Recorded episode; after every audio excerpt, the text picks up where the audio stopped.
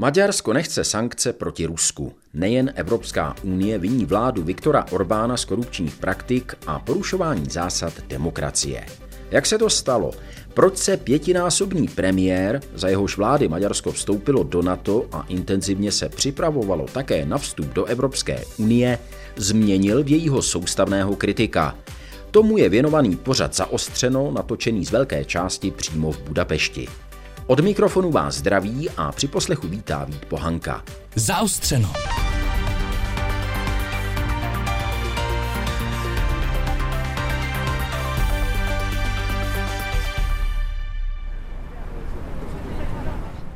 Letní večer na Dunajském nábřeží před maďarským parlamentem. Kolem mě proudí turisté, paprsky zapadajícího slunce barví do růžova jinak světle šedou fasádu téhle majestátní novogotické budovy, jednoho z hlavních symbolů maďarského státu.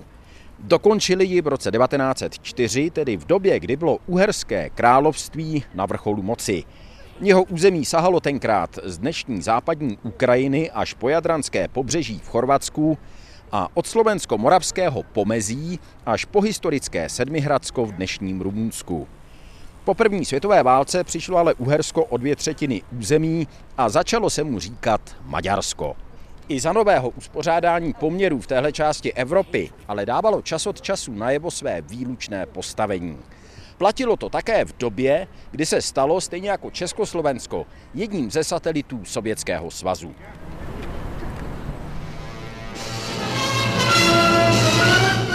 From Budapest, city of blood and bravery, tragedy and hope, come the first pictures of the battle which has shaken the world and of its aftermath. Jak dokládá dobový britský filmový týdeník, maďarské povstání v roce 1956 sledoval bez nadsázky celý svět. Pokus nastolit demokratičtější poměry v zemi, vystoupit z Varšavské smlouvy a stát se neutrální zemí, sovětské tanky krvavě potlačily – Nicméně k moci se dostal Jánoš Kádár, který byl v době předchozích nejtvrdších stalinských represí sám vězněný. Nastolil v Maďarsku postupně relativně uvolněný režim, kterému se říkalo gulášový socialismus. Na rozdíl od jiných sovětských satelitů tam byl dostatek spotřebního zboží a oblečení z kapitalistické ciziny, fronty na maso nebo jiné potraviny Maďaři prakticky neznali ani v době, kdy byly součástí každodenního života v jiných socialistických zemích. Hlavně v 80. letech se k tomu přidalo také kulturní uvolnění. Doslova fenoménem se staly maďarské rokové koncerty.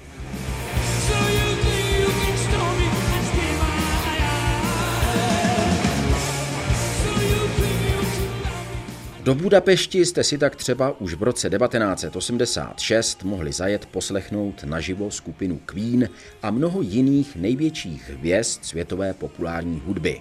Bylo to něco, o čem jsme si v Československu mohli nechat tak leda zdát.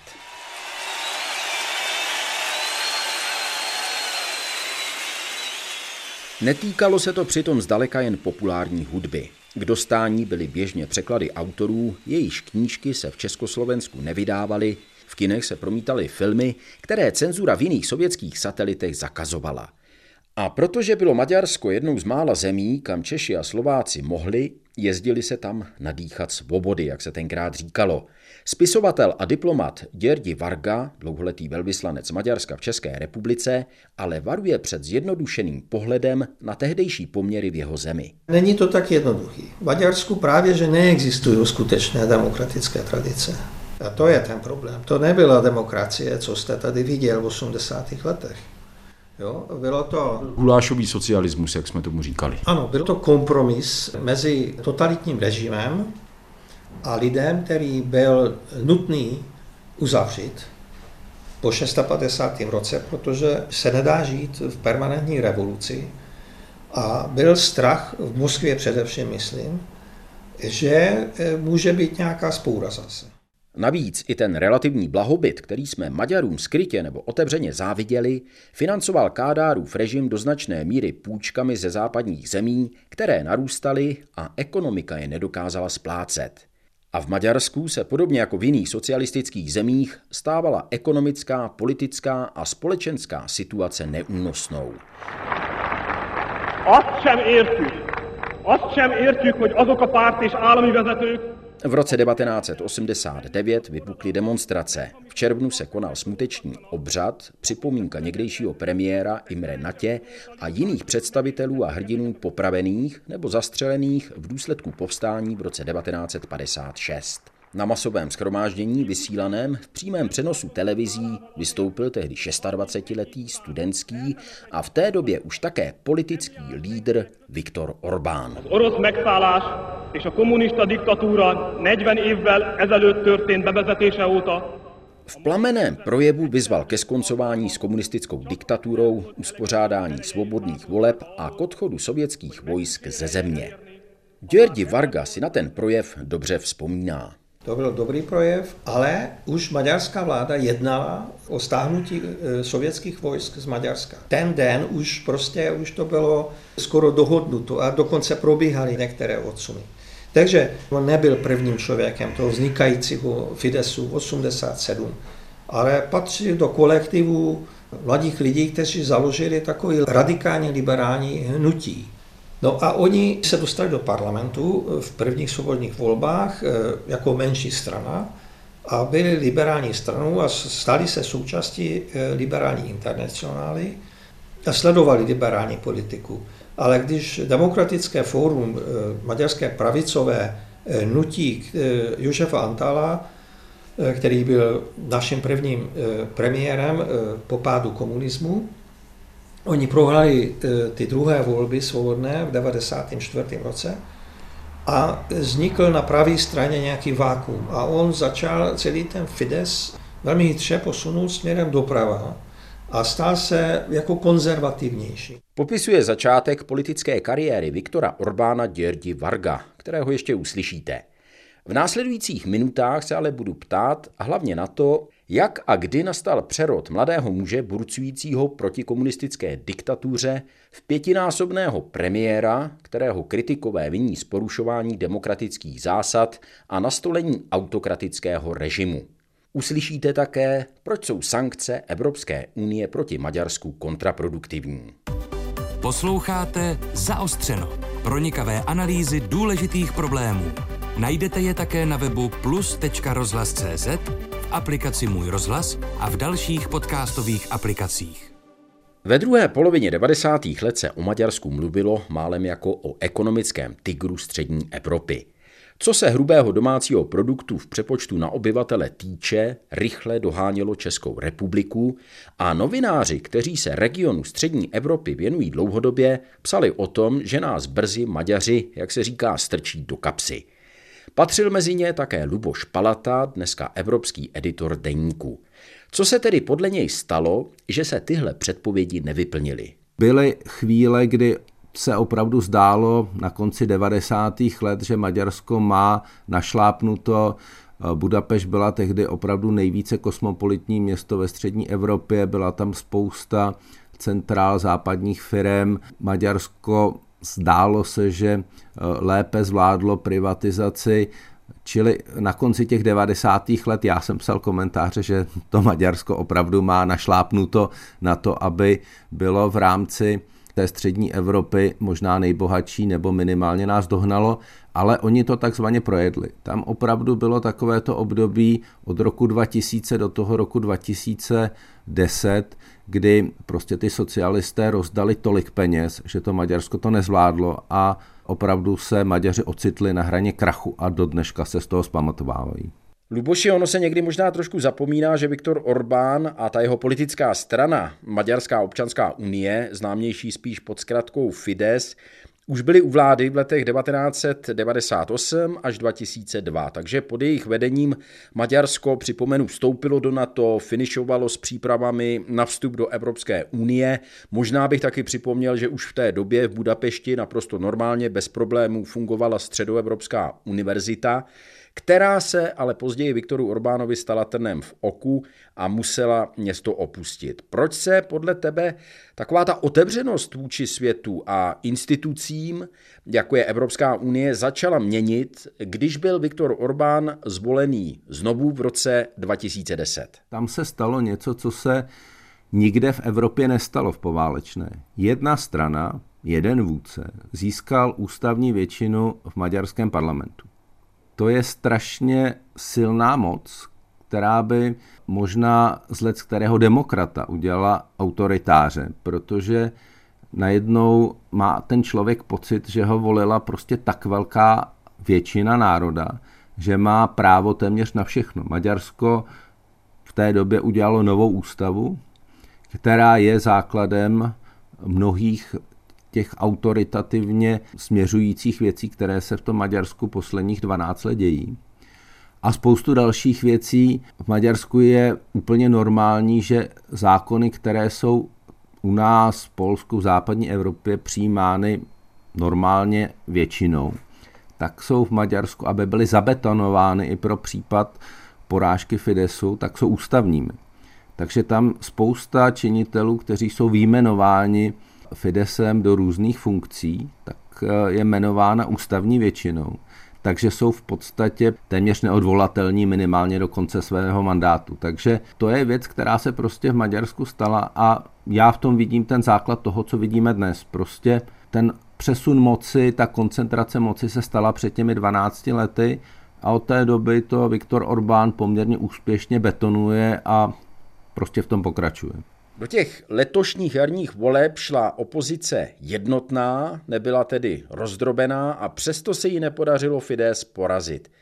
Je to podle tebe třeba jejím slabým programem, nebo čím si vysvětlit, že Viktor Orbán zvítězil celkem po čtvrté od roku 2010 a dohromady už po páté. To já si myslím, že je v evropských podmínkách skoro fenomenální. Za prvé je to tak, že ty volby už nejsou fér jsou sice svobodné, ale nejsou férové. Prostě ty podmínky, které si pro sebe Viktor Orbán a jeho Fides vytvořili, opravdu dávají už na startu té volební stovky Fidesu náskok 10 metrů. Což neznamená, že nad ním nelze vyhrát, ale opravdu ta sjednocená opozice to měla velmi těžké. To je první věc. Druhá věc, která tam je, je potřeba se vrátit opravdu o těch 12 let zpátky. Vypadá to, že je to strašně dlouhá doba, ale ne tak úplně.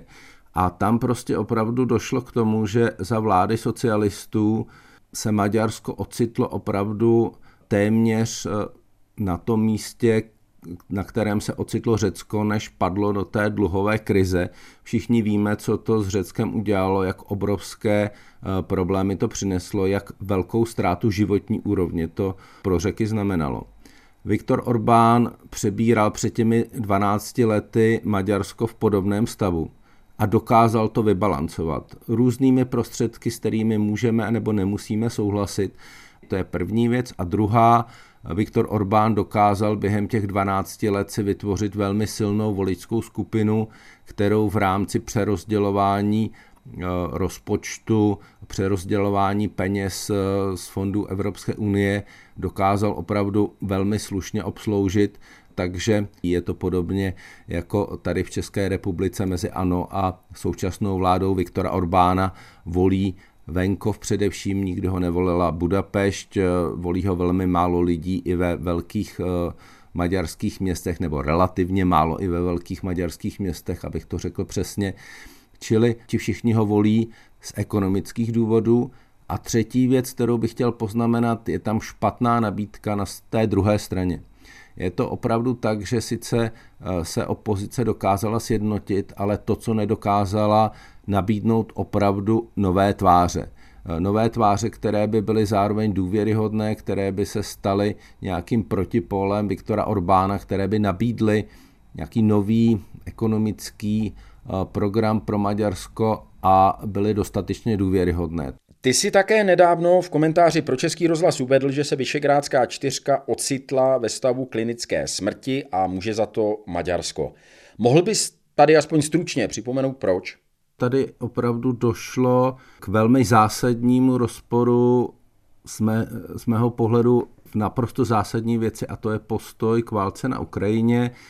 Ta maďarská pozice, byť se v čase trochu proměňuje, tak je opravdu nejvíc proruská v rámci celé Evropské unie. Viděli jsme cestu ministra zahraničí Siarta do Moskvy, kde naprosto nedůstojně vyjednával o tom, aby Maďarsko dále dostávalo ruský plyn za ty zlevněné ceny. Viděli jsme to v tom boji o ropné embargo, kde Maďarsko sice má také ty technické problémy, které máme my nebo Slováci, ale z pozice toho Maďarska to šlo ještě dál a je vůbec otázka, jestli se Maďarsko vůbec někdy plně k tomu ropnému embargu připojí. A na druhou stranu tady máme zbytek Vyšegrádské čtyřky, Česko, Polsko, Slovensko, který naopak patří mezi tu část Evropské unie západu, která podporuje Ukrajinu v jejím boji proti té ruské agresi téměř nejvíc opravdu vším, co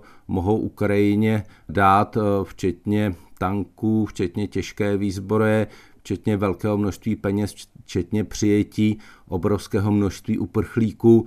I tam vidíme, že Maďarsko, pokud jde o přijímání uprchlíků z Ukrajiny, tak je daleko za tím zbytkem Vyšegrádské čtyřky a ta otázka války na Ukrajině, to už není nějaké slovíčkaření o výklad právního státu, ale to je opravdu velmi zásadní geopolitická věc, kde to Maďarsko je někde jinde než zbytek Evropské unie a to si myslím je opravdu pro Vyšegrád smrtící. Tolik zatím Luboš Palata. Maďarsko ale obrazně řečeno nerozkládá jen Vyšegrádskou čtyřku a není to jenom kvůli neochotě přijímat sankce proti Rusku. With um, Hungary, we've been very clear the issue is corruption. Předsedkyně Evropské komise Ursula von der Leyen v Dubnu v Evropském parlamentu otevřeně obvinila Maďarsko z korupčních praktik. Zahájila kvůli tomu s ním disciplinární řízení.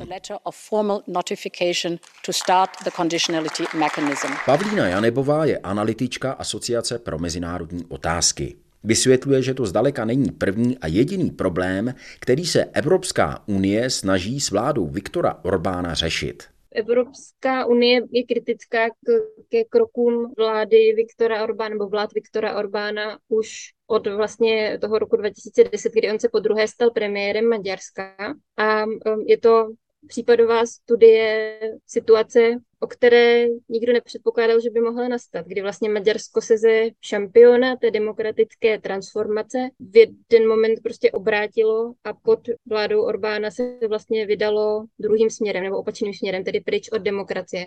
A je vidět, že Evropská unie úplně neví, co si má s tímto počít. Aktuálně tedy proti Maďarsku eh, je od roku 2018 spuštěno řízení pro porušení hodnot Evropské unie podle článku 2 a smlouvy Evropské unii. Může Evropská unie přitvrdit? Myslím si, že může, ale představitelé uh, unijních států by museli najít dostatečnou politickou vůli.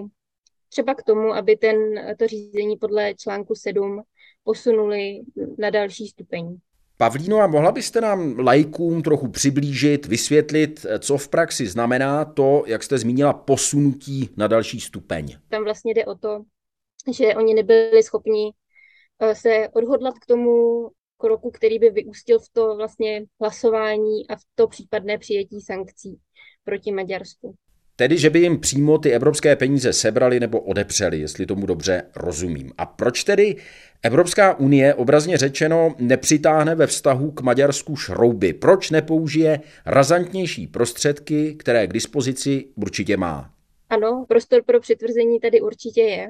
Zároveň si myslím, že ta dynamika vztahů mezi Orbánovou vládou a Evropskou unii je pro Evropskou unii nevýhodná, protože když se podíváme na retoriku Viktora Orbána, tak on dost často Evropskou unii kritizuje. Vlastně Evropská unie společně s, s Šorošem a mezinárodní levicí figuruje na pomyslném seznamu um, nepřátel Maďarska v určitých kontextech. Kritika Evropské unie směrem k Maďarsku je vlastně eh, vodou na Orbánův uh, retorický mlín, protože tím akorát Evropská unie potvrzuje, že je proti Maďarům jejíž zájmy Viktor Orbán dostatečně brání. Pavlína Janebová z Asociace pro mezinárodní otázky.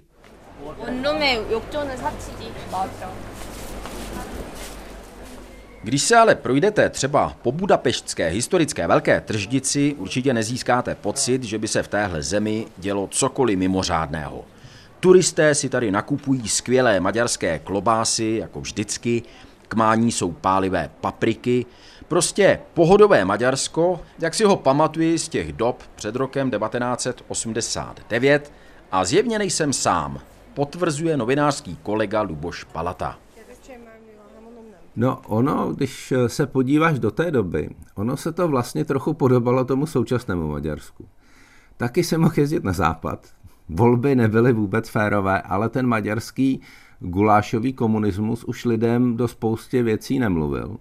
Mohli tam dělat kvalitní sociologové, opravdu eh, to Maďarsko bylo relativně svobodné, ale vlastně svobodné nebylo. A teď se vlastně vrací do toho gulášového komunismu, v kterém se spoustě lidí v tehdejším Maďarsku žilo opravdu dobře. Na závěr se vracím tam, kde jsem začal, tedy před majestátní budovu maďarského parlamentu. Barvu má jinou, ale svými rozměry, novogotickým stylem a velkolepostí mi vždycky tak trošku připomínal britský parlament. Konec konců, když na konci 19. století Orsák Haas, jak se mu maďarsky říká, projektovali a stavěli, měla tahle země neskrývané ambice stát se jednou z moderních evropských velmocí. Jenže pak přišla první světová válka, uherské království bylo mezi poraženými. Trianonská smlouva z roku 1920 ho připravila o dvě třetiny území, čtvrtina Maďarů najednou nežila ve své vlasti. Hraje tahle ztráta velikosti a možná také pocit křivdy i po století nějakou roli? Není třeba současná maďarská zahraniční politika podvědomým projevem vzdorů a touhy dosáhnout bývalé důležitosti, když ne velikosti téhle země? To odkazování k té maďarské velikosti a historickému významu tam je, ale myslím si, že to hraje roli zejména v domácí politice.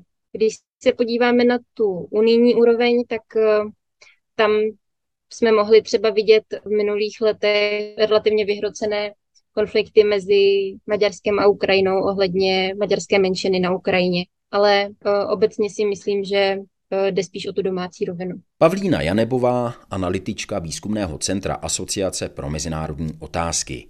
Luboš Palata je evropským editorem deníku. Jsou podle něj vzpomínky na někdejší velikost Uherska v dnešním světě jak se říká, pasé? Já si myslím, že to úplně pasé není, ale Viktor Orbán dokázal i tuhle kartu velmi dobře využít pro sebe.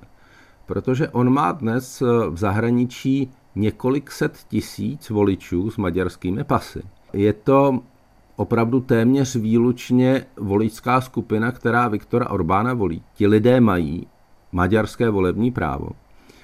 A je to prostě skupina, která se poměrně lehce a poměrně levně obsluhuje. Tam Maďarsko něco málo investuje. Teď byl například takový skandál, že maďarský stát vykupuje historické budovy na, v těch maďarských oblastech na Slovensku. To je něco, co člověk úplně normálně nepochopí, ale pro tu skupinu těch lidí, těch část těch Maďarů, kteří na tom Slovensku žijí, je to důležitý symbol. Je samozřejmě otázka, jestli Maďarsko by bylo ochotné udělat nějaký krok směrem k nějakému násilnému zabrání území, to si dnes opravdu představit člověk nedokáže.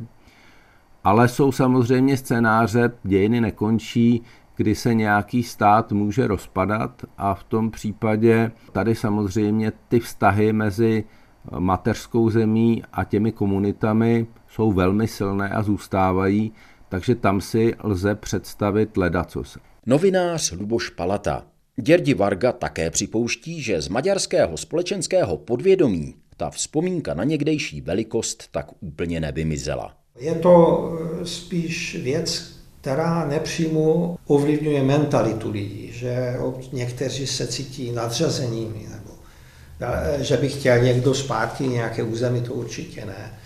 A nějaká křivda, pocit křivdy, to je a je to velmi chytře využíván a transformován pocit ukřivděnosti proti Bruselu. Nebo jo, už my nechceme Moskvu, Vídeň, Brusel, nás vždycky utlačovali, sebrali nám území a teď Brusel chce toto a to a nevím co. A omezuje naši suverenitu, Samozřejmě je nějaké vědomí, že v Bratislavě korunovali uherské králi, že Košice patřilo k Uhrám, nebo nevím, Orade a nevím co ještě. Ale já si myslím, že drtivá většina lidí nemyslí na to, že by to mohlo být naše, nebo ne v tomto, ale spíš nepřímo a je to nebezpečnější, protože vždycky živí nebo je součást té mytologie ukřivděnosti. Řekl mi v Budapešti bývalý diplomat, spisovatel a překladatel z češtiny Děrdi Varga. Jeho slovy končí dnešní zaostřeno věnované Maďarsku za vlády premiéra Viktora Orbána a jeho strany Maďarská občanská unie, zkráceně Fides. Vysílání Českého rozhlasu ale samozřejmě pokračuje a k poslechu dalších pořadů vás zve Vít Pohanka.